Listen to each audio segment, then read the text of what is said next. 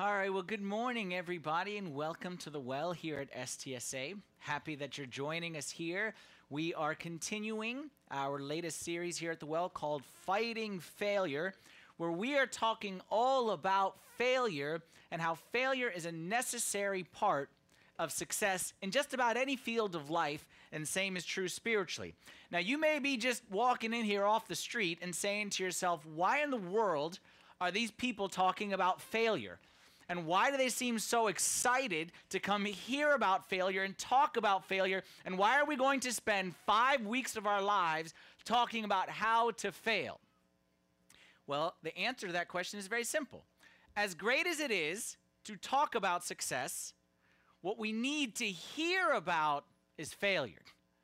And I would even go so far as to say what we love to hear about is failure. Because there's something about a good failure story that just makes us feel like I'm not alone. There's hope for me as well. That's why we're all talking about good fail stories. And last week, for those who were here, I shared one of my personal fail stories about how one time I gave a sermon about the Greek word for joy, and I apparently said a curse word in front of the entire universe, all right, in uh, the Arabic language. I said a word which I didn't know was a curse word, but I found out later it was a curse word, and everyone seemed to really, really delight in my fail story. And so many people said that they enjoyed that story, and they said, hey, Father Anthony, chara. And I said, that's very how you good, that's how you do it, that's right. So, since y'all enjoyed that story, let me tell you another even bigger fail story in case you think that I'm the great preacher and I never make mistakes. Once upon a time, the year was 2009. And in 2009, I was giving a sermon. So I was in, I was not in the United States. I was over in, uh, in, in England, in a city called Brighton. And I was over there for a couple weeks. And I was asked to give a sermon. I was, you know, praying the liturgy at the church and asked me to give a sermon. No problem. That's what I do. I've done this many, many, many times. And as I was about to give the sermon, the priest made sure that he said, Oh, by the way, you need to speak in Arabic. I said, No, I, I don't speak Arabic. He said, Well, they don't understand English, so someone's going to have to bend right here. So I said, Okay, I can do this. I got this. How hard can it be? The sermon for the day, the topic for the day, the, the passages from Matthew chapter 6 talk about the Lord's Prayer. So I'm going to speak about the Our Father. And I said, okay, this is easy. And I had one very simple point. One point, and I want to hit this point, and this should be very, very simple. I want to get the point and get out, okay? And this is that whole like the Holy Spirit will give you in that hour what you ought to say, and the disciples spoke in tongues, so why not me, okay? So I go out there full of confidence, and I'm going to give a sermon on the Lord's Prayer, the Our Father, in Arabic. My main point was this one thing is that when Jesus gave us the Lord's Prayer, he didn't say, Call me the Father. He said, Say, Our Father. And my whole point was that Jesus personalized it, and the key is that word our and he stressed on our father. And he's not just the father but he's our father. And what that means that i'm his son and that close relationship and he's not just some entity but he's like my father. He's my daddy. And i said also when we say the word our it unites us all together because if he's your father and my father then we're brothers and sisters. And my main point was on the emphasis on the word our. So in arabic how you say our father is abana lezi. Okay? For those who know Arabic, it's abana lezi. So in my mind, this is a simple, like, like copy and paste. You have two words in English, our father. So I assume that the two words in Arabic, abana and lezi, one of them is our, one of them is father. And I know that abana, I know that like comes from ava, like abuna. I know that's father. So I'm assuming that lezi means our. Those who are not getting it right now means you don't know what I didn't know is that lezi does not mean our. It means who art. because in Arabic, they're so efficient with their words, they squeeze four regular words in two Arabic words. So when they say abana lezi, they're saying our father who art. So here I am, the smartest guy in the universe, came from the United States of America, land of the free and home of the brave. Here I am, the smartest person in the world, and I gave an entire sermon on the word lezi. which means who art. And I'm like fiery. And I'm like, God is not just Abana, he's lezi. and the people listening to it, God is not just our Father, it's who art. And if you don't know who art, then you're not a child of God and who art. And how the people respond? They're like, you know, I never heard that before. It just proves you can say whatever you want, just say it with confidence, and people, like, that's a good point. I never heard a sermon on it. That's hashtag sermon failed. Okay? That's hashtag sermon failed. We all love a good failure story. And I want to say we need it. We need to know hey, I'm not the only one who loses my temper. I'm not the only one struggling with this bad habit. I'm not the only one who cannot start this good habit. I'm not the only one who says curse words in, in, in, in, sermons. Like, I'm not the only one who makes these mistakes. We all need to feel like we're not on an island. Like, there are people out there, successful people, people who have gone before us, who we admire, who we aspire to be like, who one day, at one point in time, they failed too. And what we're talking about in this series is how we are going we are making a decision that our failures are not going to determine our life. We will not be characterized by our failures. We will be characterized by our response to our failures. Because what we saw last week, and we'll see this every week, this is the theme of the series, is that God wants to work through your mistakes and shortcomings, not in spite of them. God does not expect you to be perfect. And God, see, we think we have this idea in our mind that God calls me to do this and He wants me this. And if I fall short, He's like, oh, again? How? Okay, fine. Fine, I'll be your father anyway. Fine, I'll bless you. Ugh. And we feel like He gets frustrated with it, and that could not be further from the truth. God knows that we are imperfect, and God has planned for our imperfections and our failures and our shortcomings. And in fact, what I want to say is sometimes God even programmed them inside of us. Our failures will not stop God from working in us. He will work in, he will work through those failures. You see, the only one who expects you to be perfect is one person, and that's you. Take a survey of all the people around you. Take a survey of your spouse. Go ask your husband, does he expect you to be a perfect wife? Go ask your wife, does she expect you to be a perfect husband? Go ask your parents, they expect you to be perfect kids. Go ask your boss, does he expect you to be perfect? Nobody expects you to be perfect. And I want to tell you that thinking that God expects you to be perfect is not only bad for you, it is sinful. You know, I read, a, I read an article the other day. I was talking about parenting, and it said something that shocked me, but it's true. It said that perfect parents create the same level of shame in their children as abusive ones. That perfect parents, parents who expect perfection, create the same level of shame in their children. It's equally as dangerous as an abusive parent. And I think that's true. And I think that's true with God as well. If you think God expects perfection, that's the same as God being an abusive father the way it creates shame inside of us. God does not expect us to be perfect. In fact, the reason that Jesus came to this earth is to fix us because we are not perfect. Jesus said this in Luke 5:31. Those who are well have no need of a physician, but those who are sick, I have not come to call the righteous, but sinners to repentance. Jesus said, I came, when Jesus came to this earth, he came with a doctor's jacket on. He came with the stethoscope. He came with the eye, the in your ear kind of a thing. He came with the white coat. He came as a doctor. And if we walk around and say, no, no, no, I'm perfect, no sickness here, no failure here, then why did he come into this earth? He said, I came to heal because I know that you need it. Last week we saw, for those who were here, we looked at the story of the prodigal son. And we saw that the prodigal son, the father in that story, loved him not in spite of his mistake, wasn't frustrated with him because of his mistake, didn't get annoyed at him and say, okay, fine, just sit in the back of the home. No, no, no, no. The father, nothing could be further from the truth. When that son came back and said, Father, I have failed, that father said, Get out the party equipment. Get out the decorations, get the robe, get the ring, get the fatted calf. We're celebrating. And we'd say, But he failed. And the father say, I know he failed. And you know what? I know you failed too. And your failure will never stop me from working in your life. I read a nice quote the other day. It said, The church is not a showroom for the saints, but an emergency room for the sinners. I love that. That's who we are. That's who we are in this church. If you're perfect, why you you don't belong here. There's nothing I can do for you if you're perfect. But if you say, this is not a showroom for the saints, this is an emergency room for sinners, I say, welcome. You're in the right place. Because that's who we are right here. There's a group of people who are in need of healing. Because we will we will fail, but we will not let our failure to define us.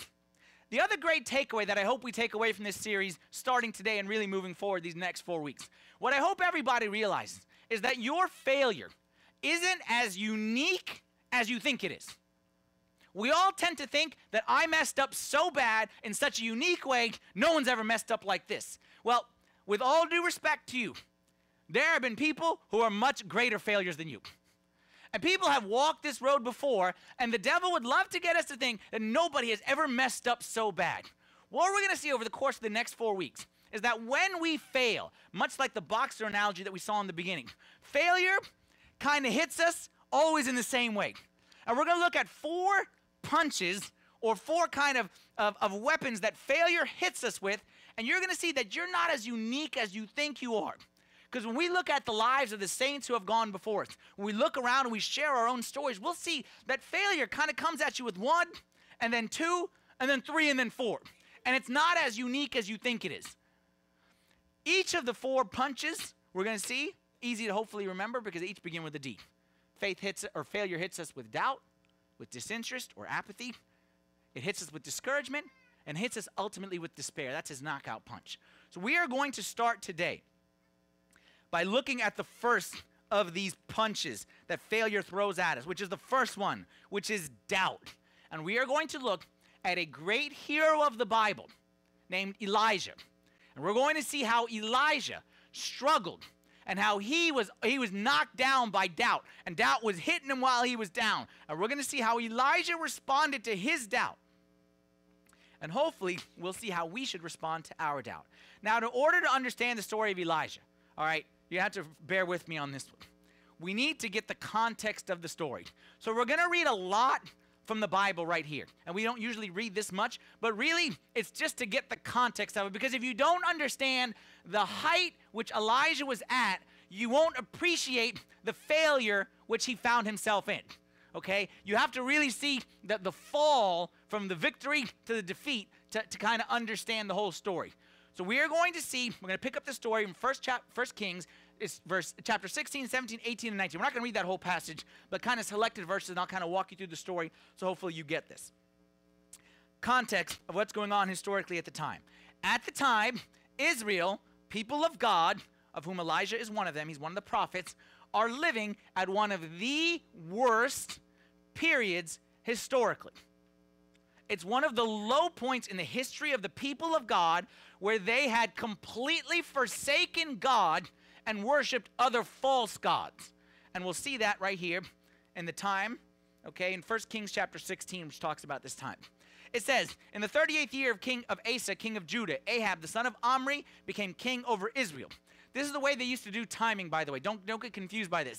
There's two kingdoms. There was Judah and Israel. So because they couldn't say in the year 2015, in June, whatever, they would say, in the 38th year of this guy, this guy started reigning. So they dated things by other events happening. Does that make sense? So, and they, they didn't have, again, like a year calendar. So they want to say in the beginning of Ahab's uh, kingship or, or his reign. So when was that? It was in the 38th year of this guy. Okay, so don't, don't get confused by that. Ahab, the son of Omri, reigned over Israel and Samaria 22 years.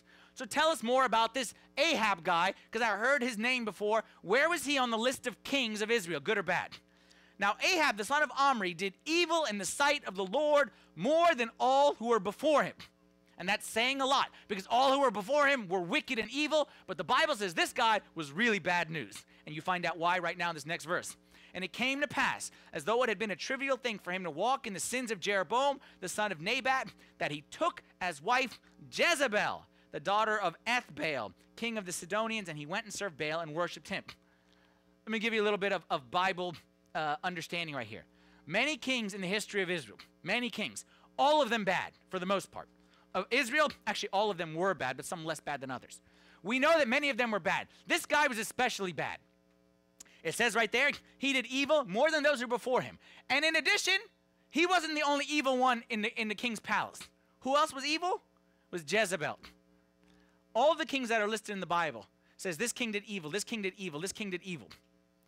There's only one wife mentioned of any of these evil kings. You know who she is? Jezebel. That's saying she's really bad. And the next verse shows us why. Ahab did more to provoke the Lord God of Israel to anger than all the kings who were before him. Why? Because all the other kings were good kings who strayed. Good kings who said, We should worship God, but maybe we'll dance a little bit with some of these other dance partners, some of these other gods. Ahab wasn't like that. Ahab was good. He married Jezebel, who was wicked, and they basically said, You know what? Get rid of God of Israel. Officially, the state religion is we worship Baal. Officially. All before that, it was like we worship God, but then we cheat on God. Now it's like we don't even want to have nothing to do with God, the true God. And in the house of the king, idols. The decree from the palace was you worship idols. This was the worst, worst, worst time period in the history of Israel. And in that worst time period, where there was no worship of God, there was no priests of God. They got rid of all the priests who worshiped the true God. They killed them, and they said, You guys who worship Baal, who's the, the idol, you guys are the real priests. In the middle of that, we hear this next verse in the next chapter, 1 Kings 17 1. And Elijah the Tishbite of the inhabitants of Gilead said to Ahab, As the Lord God of Israel lives before whom I stand, there shall be no dew nor rain these years except at my word. I want to pause this verse right here, and I want you to remember this phrase, before whom I stand. Just record that in your memory. We're going to come back to that verse later. Ahab, wicked king. Jezebel, wicked queen. Elijah shows up on the scene. And what does Elijah say? Hi, how you doing? Nice to meet you. My name is Elijah. Hey, did you ever think that you're worshiping a dumb idol? Like, what is Elijah's introduction to this wicked king? He says, FYI, you worship the wrong God. I worship the right God. I stand in front of him. It is not going to rain on this land. I'm declaring a drought on this land. How do you think Ahab felt about that? At the beginning, Ahab and Jezebel said, who are you? Like a little funny little boy. Get out of here. And they said, You don't speak to the king like that. Somebody get him. But Elijah was able to fled, was able to flee away, and he escaped. And they said, Get this guy because he's disrespectful. But they couldn't believe that this no-name guy, a Tishbite of the land of Gilead, means of no-namer, like from the middle of nowhere, comes to the king and says, It's not going to rain around here. Well, you know what? Lo and behold, fast forward three years, in chapter 18, three years later, and it came to pass after many days that the word of the Lord came to Elijah in the third year, saying, Go present yourself to Ahab, and I will send rain on the earth. So Elijah went to present himself to Ahab, and there was a severe famine in Samaria. Fast forward three years, and we discover Elijah back on the scene, and God says, Now go back to him.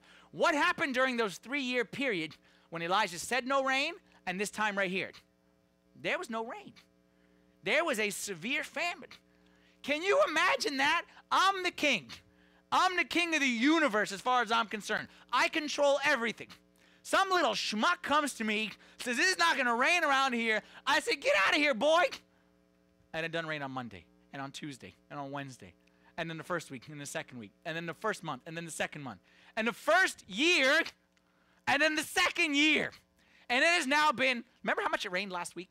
Like it rained like Wednesday, Thursday, Friday, Saturday, right? Something like that, or not Saturday. I'm talking about these guys hadn't rained since 2012. 2012, they've been sitting there waiting for the rain.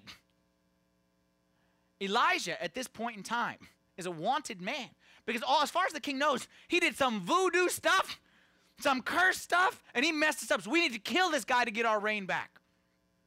This guy hates Elijah, but Elijah, no problem. Elijah walks back in his office. And Elijah, at the command of God, goes to Ahab. And what he does, we'll kind of fast forward the story right here. He goes to Ahab and says, Ahab, I ain't scared of you, and I ain't scared of all your punk prophets and priests. And I would like to challenge them to a duel, a good old fashioned duel. Here's what we're going to do. He said, We're going to go up to the top of this mountain called Mount Carmel. And it's going to be me against all of your priests and your prophets. We'll go in verse 19. It says that. Now therefore, send and gather all Israel to me on Mount Carmel, the 450 prophets of Baal and the 400 prophets of Asherah who eat at Jezebel's table. He says, Get your 450 of these bad guy prophets and your 400 of these. So, how many is that on that side? 850. I will stand on this side. Here's what we will do we'll go up to the top of the mountain. We will set up altars. You set up an altar for your God, I'll set up an altar for my God.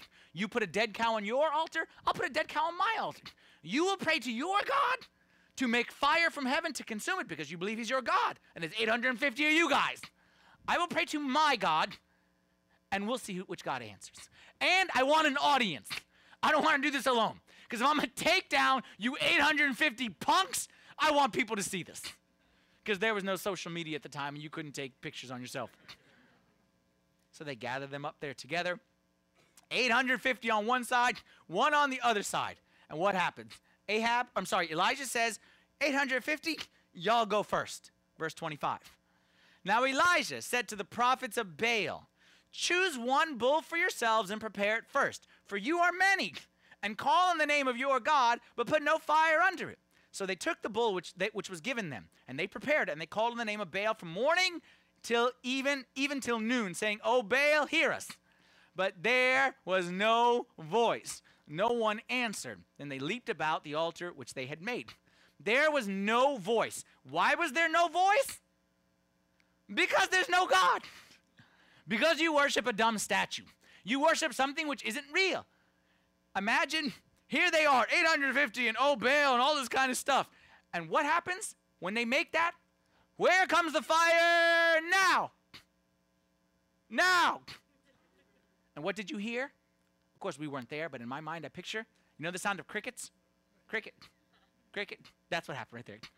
Just, and I bet you could have heard a pin drop. So what they did, they started leaping around the altar which they had made. And I and Elijah, this might be like one of my favorite parts in all the Bible. Look what Elijah, look verse here, 27. So it was at noon. Elijah, watch Elijah, this is my man. Elijah mocked them. Picture, picture them jumping around like crazy, and Elijah just kind of by the tree over here in the corner. Elijah mocked them, said, Cry aloud, for he is a God. Either he is meditating, or maybe he's busy, or maybe he's on a journey, or perhaps he's sleeping and must be awaking. He's saying, no, no, no, don't worry, I'm sure he's up there. And like trying to like hold back the laughter. And even one of them that he says, he says he is busy. The, uh, uh another other translation of the Bible translated a little bit differently says maybe he's attending to his needs. You know what that means? Like maybe he's just in the bathroom. Just go ahead, say it a little bit louder. Just give him a couple minutes. I'm sure he'll be right there. And he's like trying to hold back the laughter because he knows they're not praying to a real God. They're praying to statues.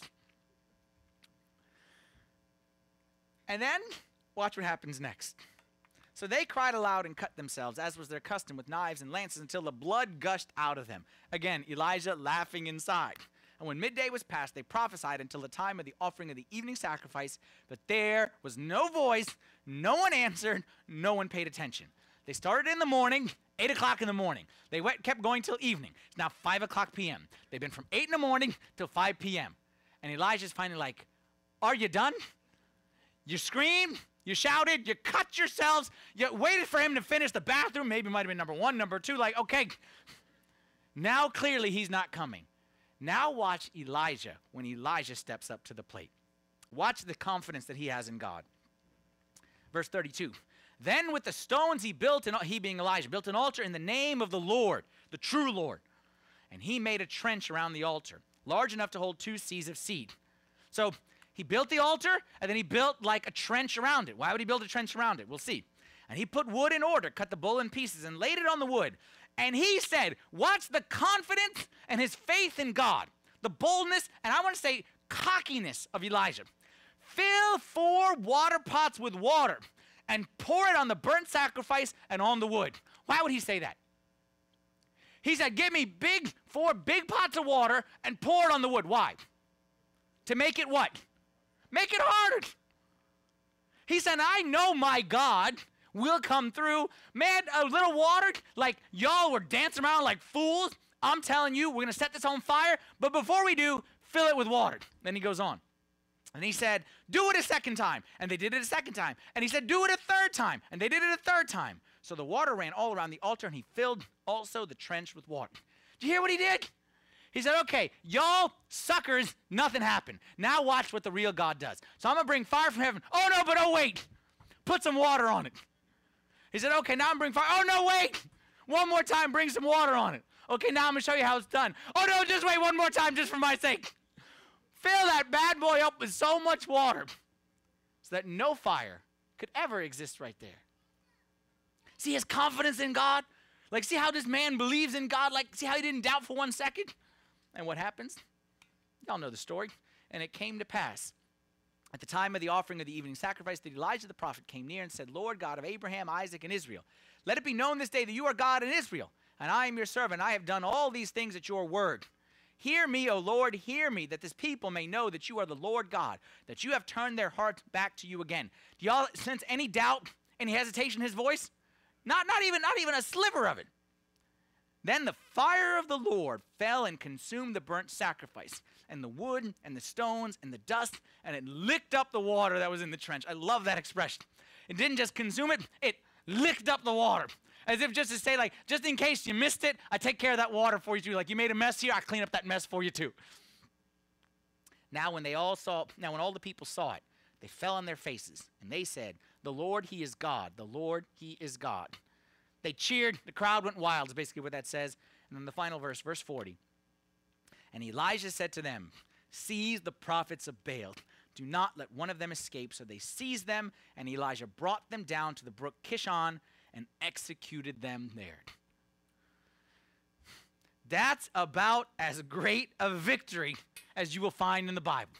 Not only did he prove them as suckers, not only did he bring fire from heaven on top of the water covered sacrifice. Then he said, Kill them as well.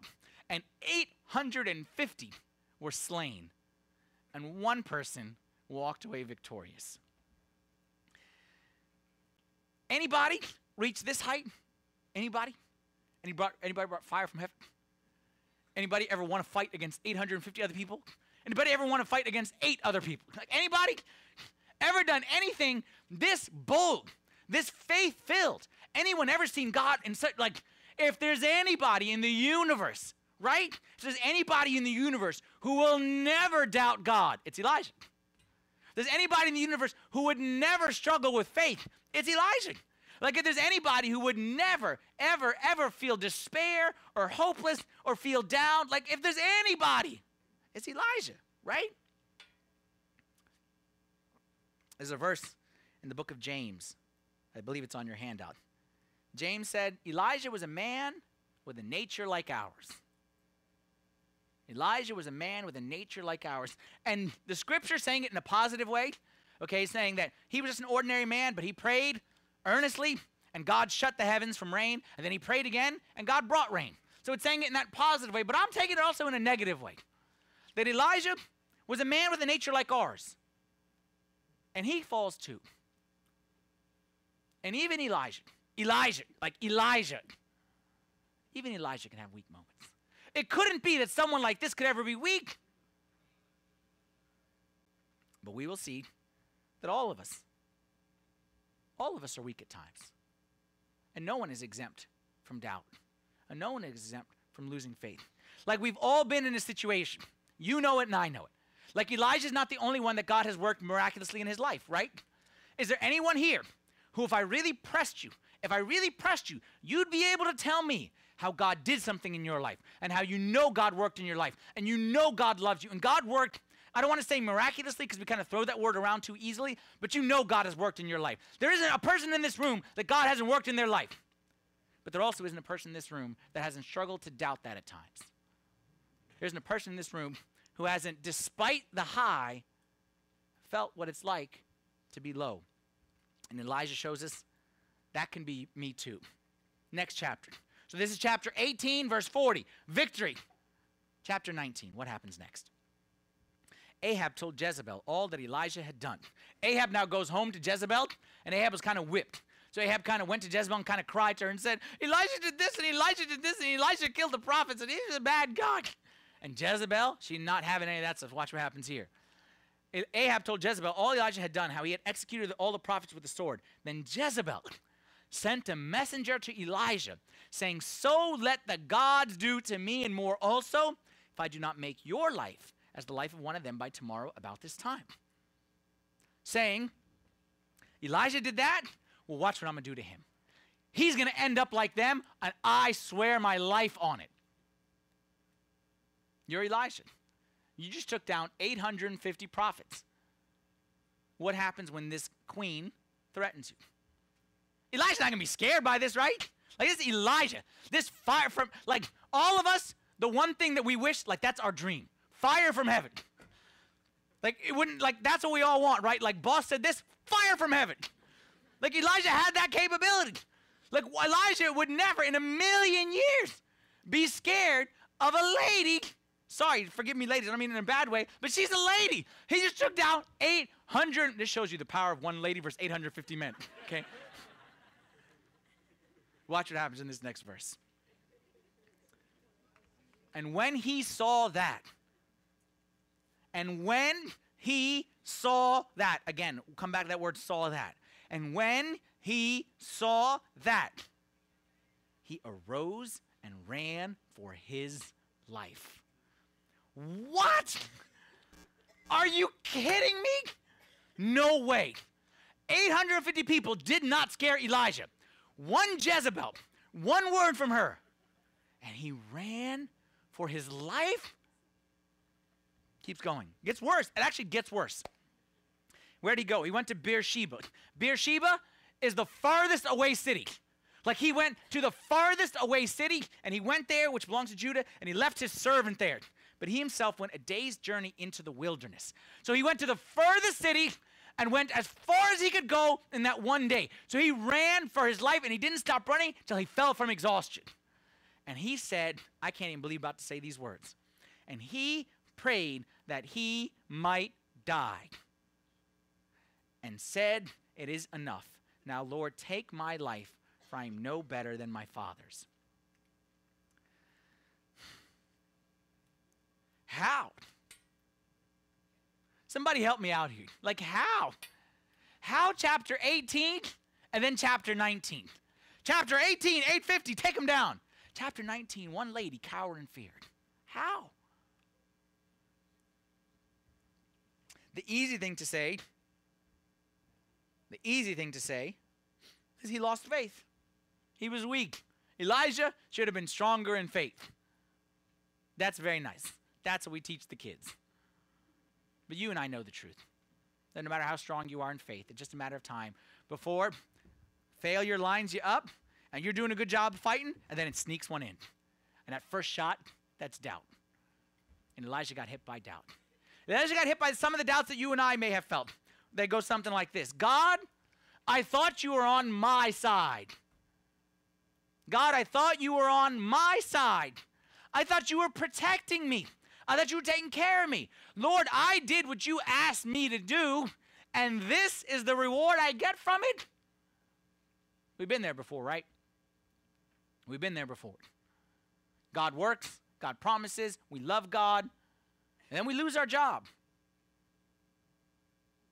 And all of a sudden, doubt sneaks in there. And then all of a sudden, she wants to be just friends again. And then we go to the doctor, and he says, Sorry, you're not pregnant again. We've all been there.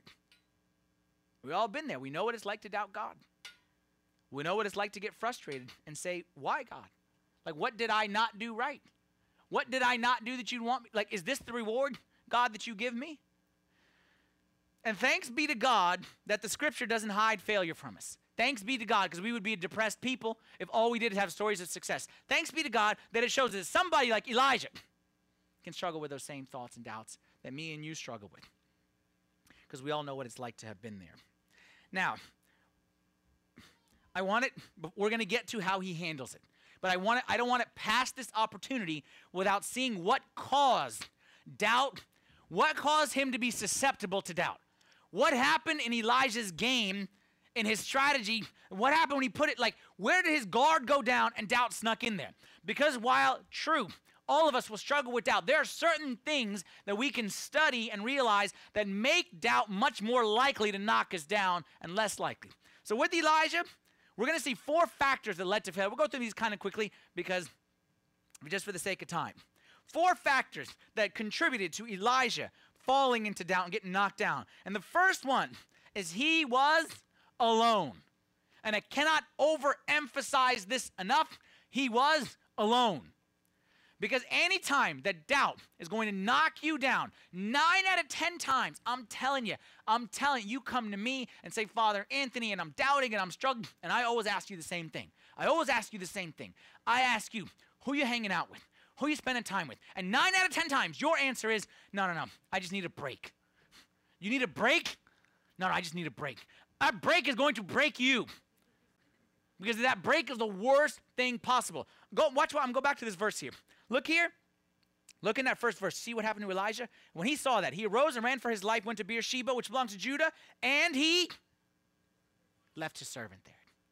And he left his servant there. Once he left his servant there, the devil said, failure said, I got you now. Because once you are alone, you are vulnerable. And we all know, you know, like I know, that we thank God there have been times in our lives that we have been walking in a dumb route. And God has sent somebody who kicked me in the behind when I needed that kick in the behind. The scripture says in Ecclesiastes chapter 4 that two are better than one. Because if one falls by himself, he has nobody to pick him up. But two, they help each other up. And says, Woe to him who is alone when he falls. And we believe in that very strongly here at this church. That's why we're always pushing things called life groups. That's why we're pushing things called leisure groups. That's why we're pushing things called community. Because I believe, and I hope you believe it too, because I promise you it's true, that when you are by yourself, you are never more susceptible and vulnerable to failure beating you down. If Elijah had his servant there, maybe his servant would have said, Elijah, remember yesterday? Fire, water, 850. Remember we took those down? Elijah said, Oh, yeah, that's right. I forgot. Thanks. I appreciate that. Like, we all need somebody to say, Hey, remember when God worked? Hey, remember what God did when you were in college? Hey, remember how God spoke to you after that incident happened? Remember how God worked? We all need somebody like that. And we are alone. Man, you are setting yourself up for, for a failure. You are setting yourself up. And the key here with this alone thing, okay, then I'll move on, but I just I believe in this so strongly. The key is today is a sunny day. The best time to prepare for the rain is during the sunny days. So don't say, well, I'm okay now. I don't need anybody. Hey, that's great that you're okay, but tomorrow you may not be okay. So while it's today, that you make sure that you surround yourself by a positive community so that when you need it, it's there. Because when you get that call from the hospital, or when you get that bad news, that is not the time to begin establishing relationships. It doesn't work that way.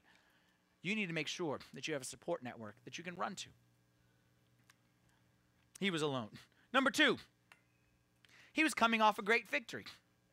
He was coming off a spiritual high. Now you say, hey, wait a minute. That should mean, you know, he's in perfect position, but not true. And I'll tell you why. You know why? Because we're all liars. You're a liar and I'm a liar. And I'll tell you how you lie. When something like this happens, Elijah, fire, killed, bad guys down, I'm victorious. What do we all say? Someone will say, hey, good job, Elijah. What do we all say? We've been trained since we were young to say the right words. What do we say? It was all God. It was all God. Thank God, it was all God, not me. We say that, we don't mean that. You know what we mean? We say it's all God. We say it was all God. But you don't want to know why God did it? Because I'm a good person. God did it because I believed in him. God did it because I served him. God did it because I'm a good guy. You're a bad guy. That's why God doesn't work through you. And a little piece of us, even though we don't say it with our mouth, we believe it with our heart. We deserve this. We deserve it. God did something good. It's because I'm good. I never climbed a mountain, but those who do climb mountains will tell you that the hard part isn't necessarily reaching the top. The hard part is coming down. I shouldn't say the hard part. The most dangerous part is the way down, not the way up. And the same is true spiritually. If I can convince you that you did something great, and it's kind of because you're a good person, well, then what happens when something bad happens? Well, it must be because you're a bad person. or it must be because God doesn't love you. Like God did this because he loves you. What if God doesn't do this? That means he doesn't love you. Whenever you attribute good things to yourself, you are setting yourself up for failure.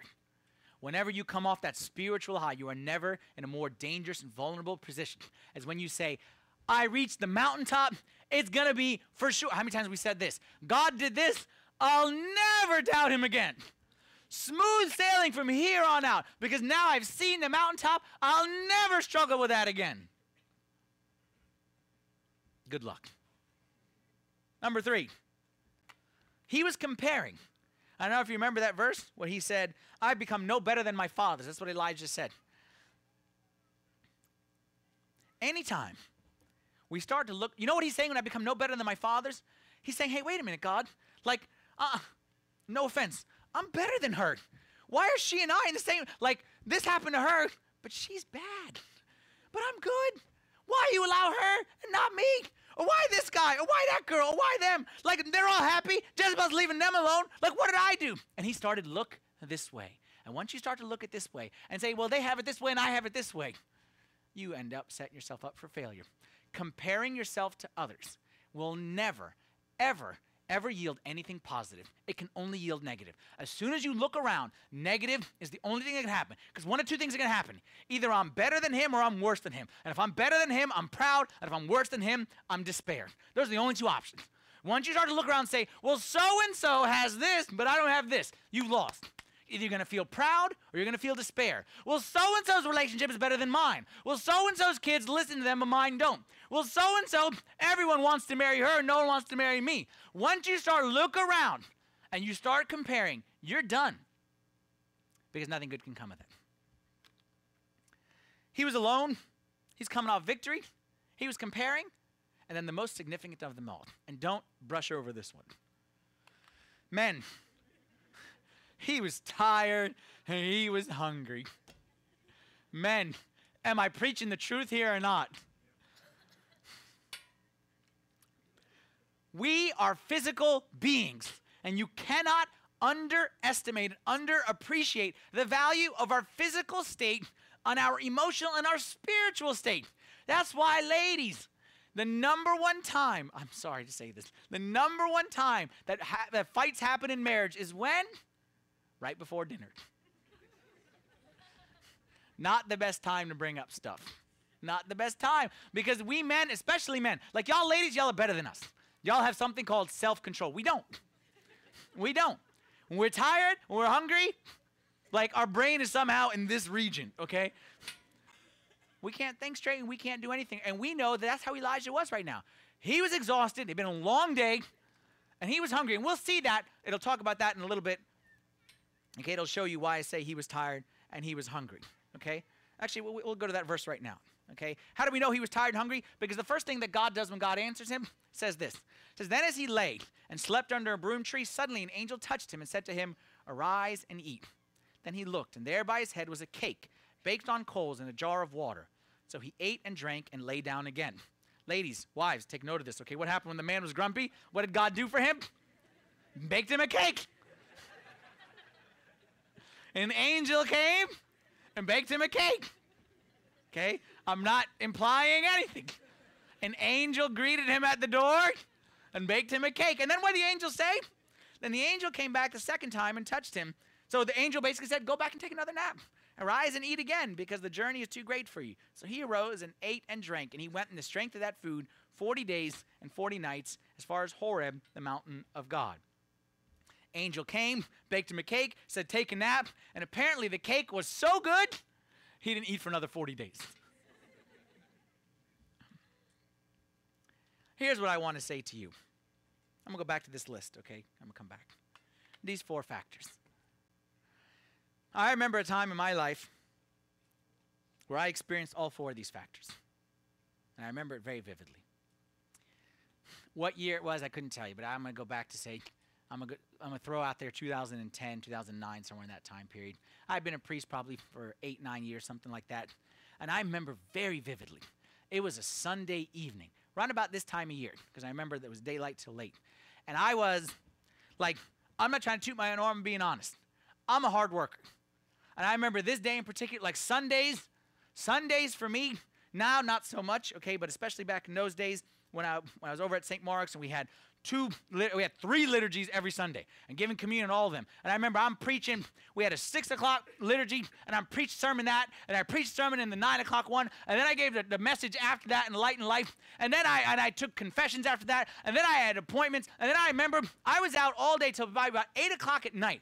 I'm talking about from 5.30 in the morning to 8 o'clock at night and i'm doing everything that i'm supposed to be doing. And i'm again i'm not tooting my own horn but i'm working hard and I'm not doing, I'm not making money off this stuff. I'm giving myself as much as I can. I'm blood, I'm sweat, I'm hungry. I didn't get but one meal from five o'clock in the morning till eight o'clock at night, but one meal, one bathroom break. Like, I mean, it was just one of those days. And I remember on my way home that night, after a long, long, long day, I was all for these. I was alone. I was driving home by myself. I was coming off a great day. One of those days where, again, just let you into the mind of a priest, I'm like, you know what? MVP today. Like, I'm the MVP of the day. I declared myself the MVP, the most valuable priest that day, okay? Self appointed, but I, I declared myself, okay? I was comparing.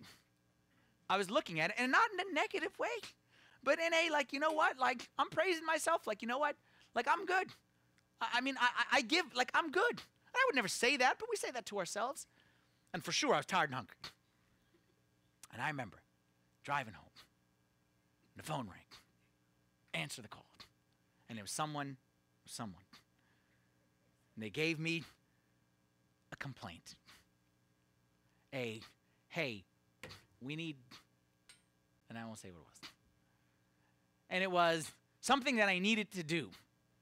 And my response was, that's it. I quit. I'm done. That's it take the black robe and I want to throw it out the window. That's it. I quit. I'm done.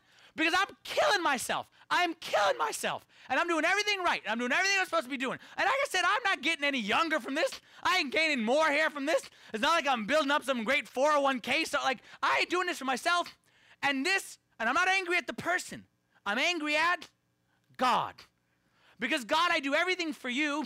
And this is the result that I get. And this is the thanks that I get. And this is the appreciation that I get. I'm done. I quit. And I cannot tell you how many times I quit the priesthood on a Sunday and got rehired on Monday morning.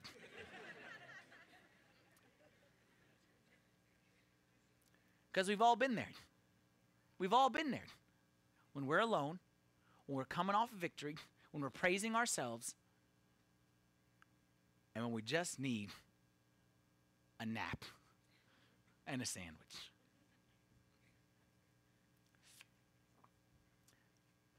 Thanks be to God that God doesn't judge us for our weaknesses. Thanks be to God, He doesn't pull. Like, thanks be to God that He doesn't listen. I know this sounds bad. Thanks be to God that He doesn't listen to every prayer, especially the stupid ones we say. Forgive me. We say stupid prayers all the time. My, I quit God, I can't take it, God, take this from me. That's a stupid prayer.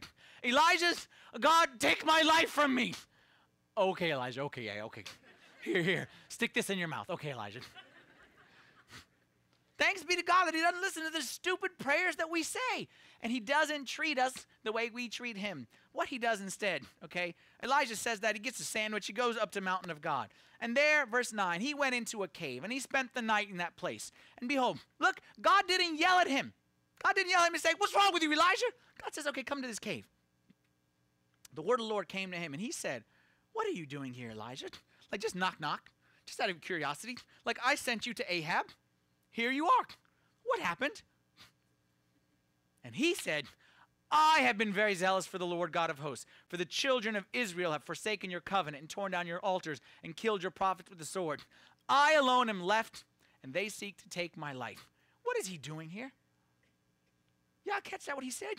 He said, I have been very zealous for the Lord God of hosts, implying that who is not very zealous for them is God. He's saying, like, God, I'm carrying you. Like, God, I'm doing my job and your job. Because in case you haven't noticed it, your children have forsaken you, torn down your altars, killed your prophets with a sword, and I'm carrying this by myself. Who's his focus on? His focus is 100% on himself. And we learned here's now is the key. That was all the setup. Here's the key. This is the takeaway for today. Don't miss this point. The most important point, I'm going to say it in three different ways. Don't miss this point. Doubt comes from taking my eyes off of God and looking to myself and my circumstances.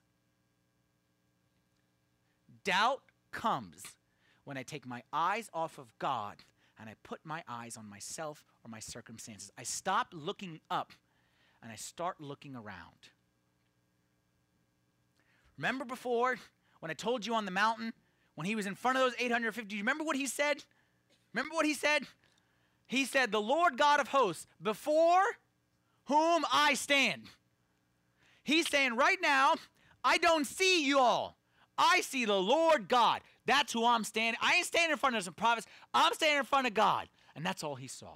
And because he saw God, the man who has his eyes on God, 850 prophets, boom, take him down. The man whose eyes are off God, one little old lady.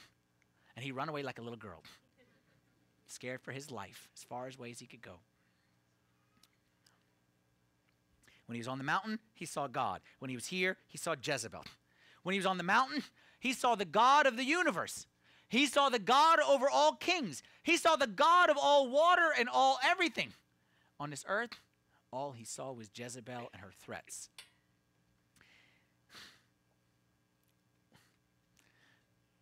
Which of those two characterizes you? If I listened to your prayers, if I could sneak into your prayer room, what would I hear? A lot of talk about how big your God is or about how big your problems are.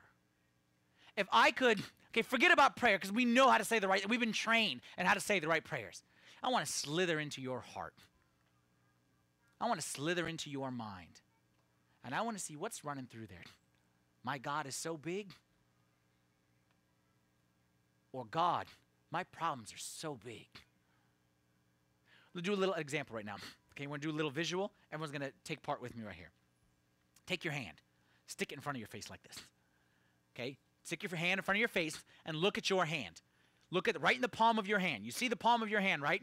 You see them and you can see, look up a little bit, see all four, all five of them fingers, you look up and you see them.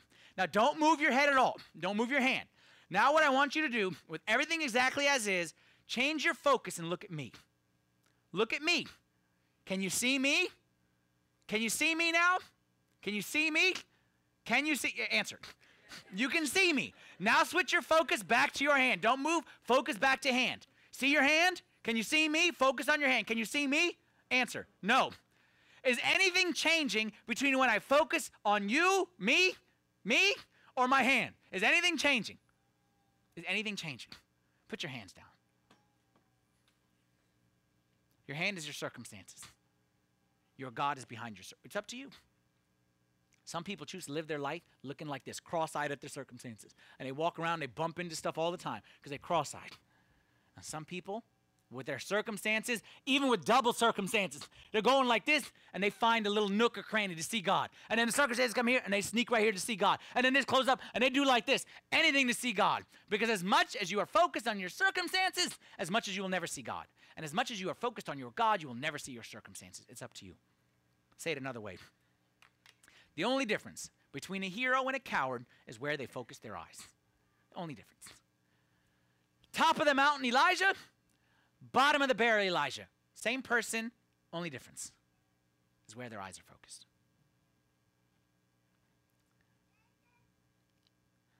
Personal, me. When my eyes are focused on myself, I can't do this job. Focused on myself, give a sermon in front of these people, I can't do it. I'm not smart enough. I am not spiritual enough. Like, I don't have that much to contribute. Really? I don't. Lead a church? No, I definitely can't do that. What do I know about leading the church? Help advise people on what decisions. Like, I can't do these things by myself. If my focus is on myself, my shortcomings, my weaknesses, I can't do it. My focus is on God, okay, God, let's do it. If I see God, man, I'm telling you, I hope this is way for you too. This way. For, if I see if if I see God, man, I'll run through a brick wall. If I see God. But if I don't see God, you bring a little sheet of paper, Which of those two characterizes your life? Next verse. Story wraps up here. Then he said, God said, you see how God gets his focus, gets his eyes back on him. Then he said, Go out, stand on the mountain between, before the Lord.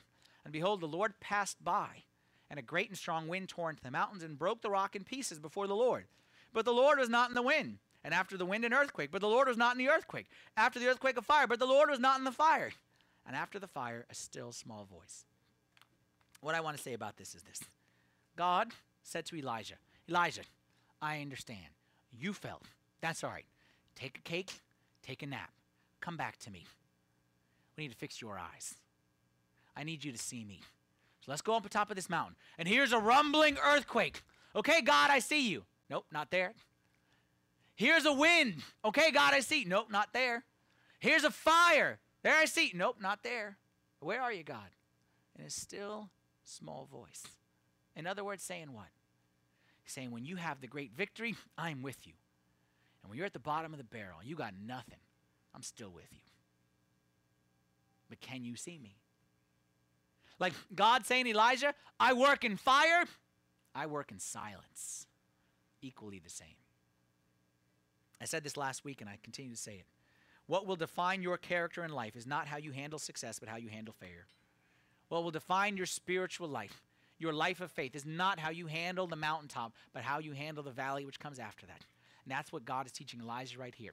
Is that when we see God, when we see God and we focus on God, like last week was all about your mind, it was about your identity. That who am I? I'm a child of God. My mind. Today is not mine, today is eyes. Today I want to focus on my eyes, and I want to make sure that my eyes focus on God and put God in front of me. if that means memorize a verse, memorize a verse. That means them cute little pictures, okay, with Jesus, whatever it takes. You find a way to remind yourself that God, the Lord God of hosts, He's in front of me at all times. I'll bring you again. I told you all last week, my greatest struggle in this series is which verse to tell you guys to memorize or to hold with you because there's just so many good ones. The one I chose for this one, I'm sorry, out of order. We'll come back to that one. Psalm 121. This is the verse for this one. I lift up my eyes to the mountains. Where does my help come from? This is an easy one to memorize too. It's somehow it's very smooth and flowing. I think they made a song out of it. I lift up my eyes to the mountains. Where does my help come from? My help comes from the Lord, the maker of heaven and earth. He will not let your foot slip. He who watches over is he who watches over you will not slumber. Indeed, he who watches over Israel will neither slumber nor sleep. The Lord watches over you. The Lord is your shade at your right hand. The sun will not harm you by day, nor the moon by night. The Lord will keep you from all harm. He will watch over your life. The Lord will watch over your coming and going, both now and forevermore. That's the whole psalm. Reason I put it all up there, that's one to memorize. That's one to keep in your little pocket. Okay, if you have pockets here, I have pockets here, but wherever you have pockets, that's a good one to keep in your pocket. Okay, that's a good one that you keep in front of you at all times. That I will lift my eyes. Because when doubt hits you, you counter by looking up. That's your homework assignment for the week. It is very simple. It is to look up, no matter what the circumstance is. The doctor calls you, he gives you that bad news, you look up. You got problems in your home and they cannot be solved by anything on this earth, you look up. You go to work and you come back and you say, I don't know how I can take one more day there. You look up. No matter what the circumstance is, you look up. You lift your eyes up. Here are the circumstances, you look up. And when the circumstances, you just keep on looking up higher and higher. You look up. Because when you look up, you will see the God who is above all circumstances. And your doubt cannot handle that counterpunch right there. Last thing, I'll leave you all with this. You look at your circumstances, you'll be distressed. You look at yourself, you'll be depressed. You look at Jesus, you'll be at rest. My challenge for you is to look up in any circumstance that life throws at you. And I promise you, when you look up, you will see some great stuff up there. Elijah saw it. God didn't judge him, God didn't lightning bolt him, God didn't preach at him. God said, Elijah, look up. And that's what he's telling us all here today as well. Let's stand together for a prayer. In the name of the Father, and the Son, and the Holy Spirit, one God, amen. Lord, we thank you for this encouraging message that you gave to us that we are not alone when we fail, that we're not the only ones who have doubted you, not the only ones who have struggled. Thank you, Lord, that you don't hide the failures of your saints, that you reveal unto us to pick us up. Lord, teach us to look up in every circumstance in life. Teach us to look up when we're doubting and when we're struggling and we can't seem to see any light at the end of the tunnel. Give us to stop looking forward, stop looking around, and start looking up. And to lift our eyes, like King David said, lift our eyes up to the mountains to see where does our help come from. Our help comes from you, Lord, the maker of heaven and earth and everything that exists therein. I pray, Lord, for everyone who's struggling and who's feeling down, that you would lift their eyes up when they don't have the strength and the courage to do so, that you would pick them up and lift them up, they may see your goodness and your glory in their life. I pray this in the name of your Son, our Lord Jesus Christ, and with the prayers of all your saints. Hear us, Lord, as we pray thankfully. Our Father, who art in heaven, hallowed be thy name. Thy kingdom come, thy will be done on earth as it is in heaven. Give us this day our daily bread, and forgive us our trespasses, as we forgive those who trespass against us and lead us not into temptation, but deliver us from the evil one. In Christ Jesus our Lord, for thine is the kingdom, the power, and the glory forever. Amen.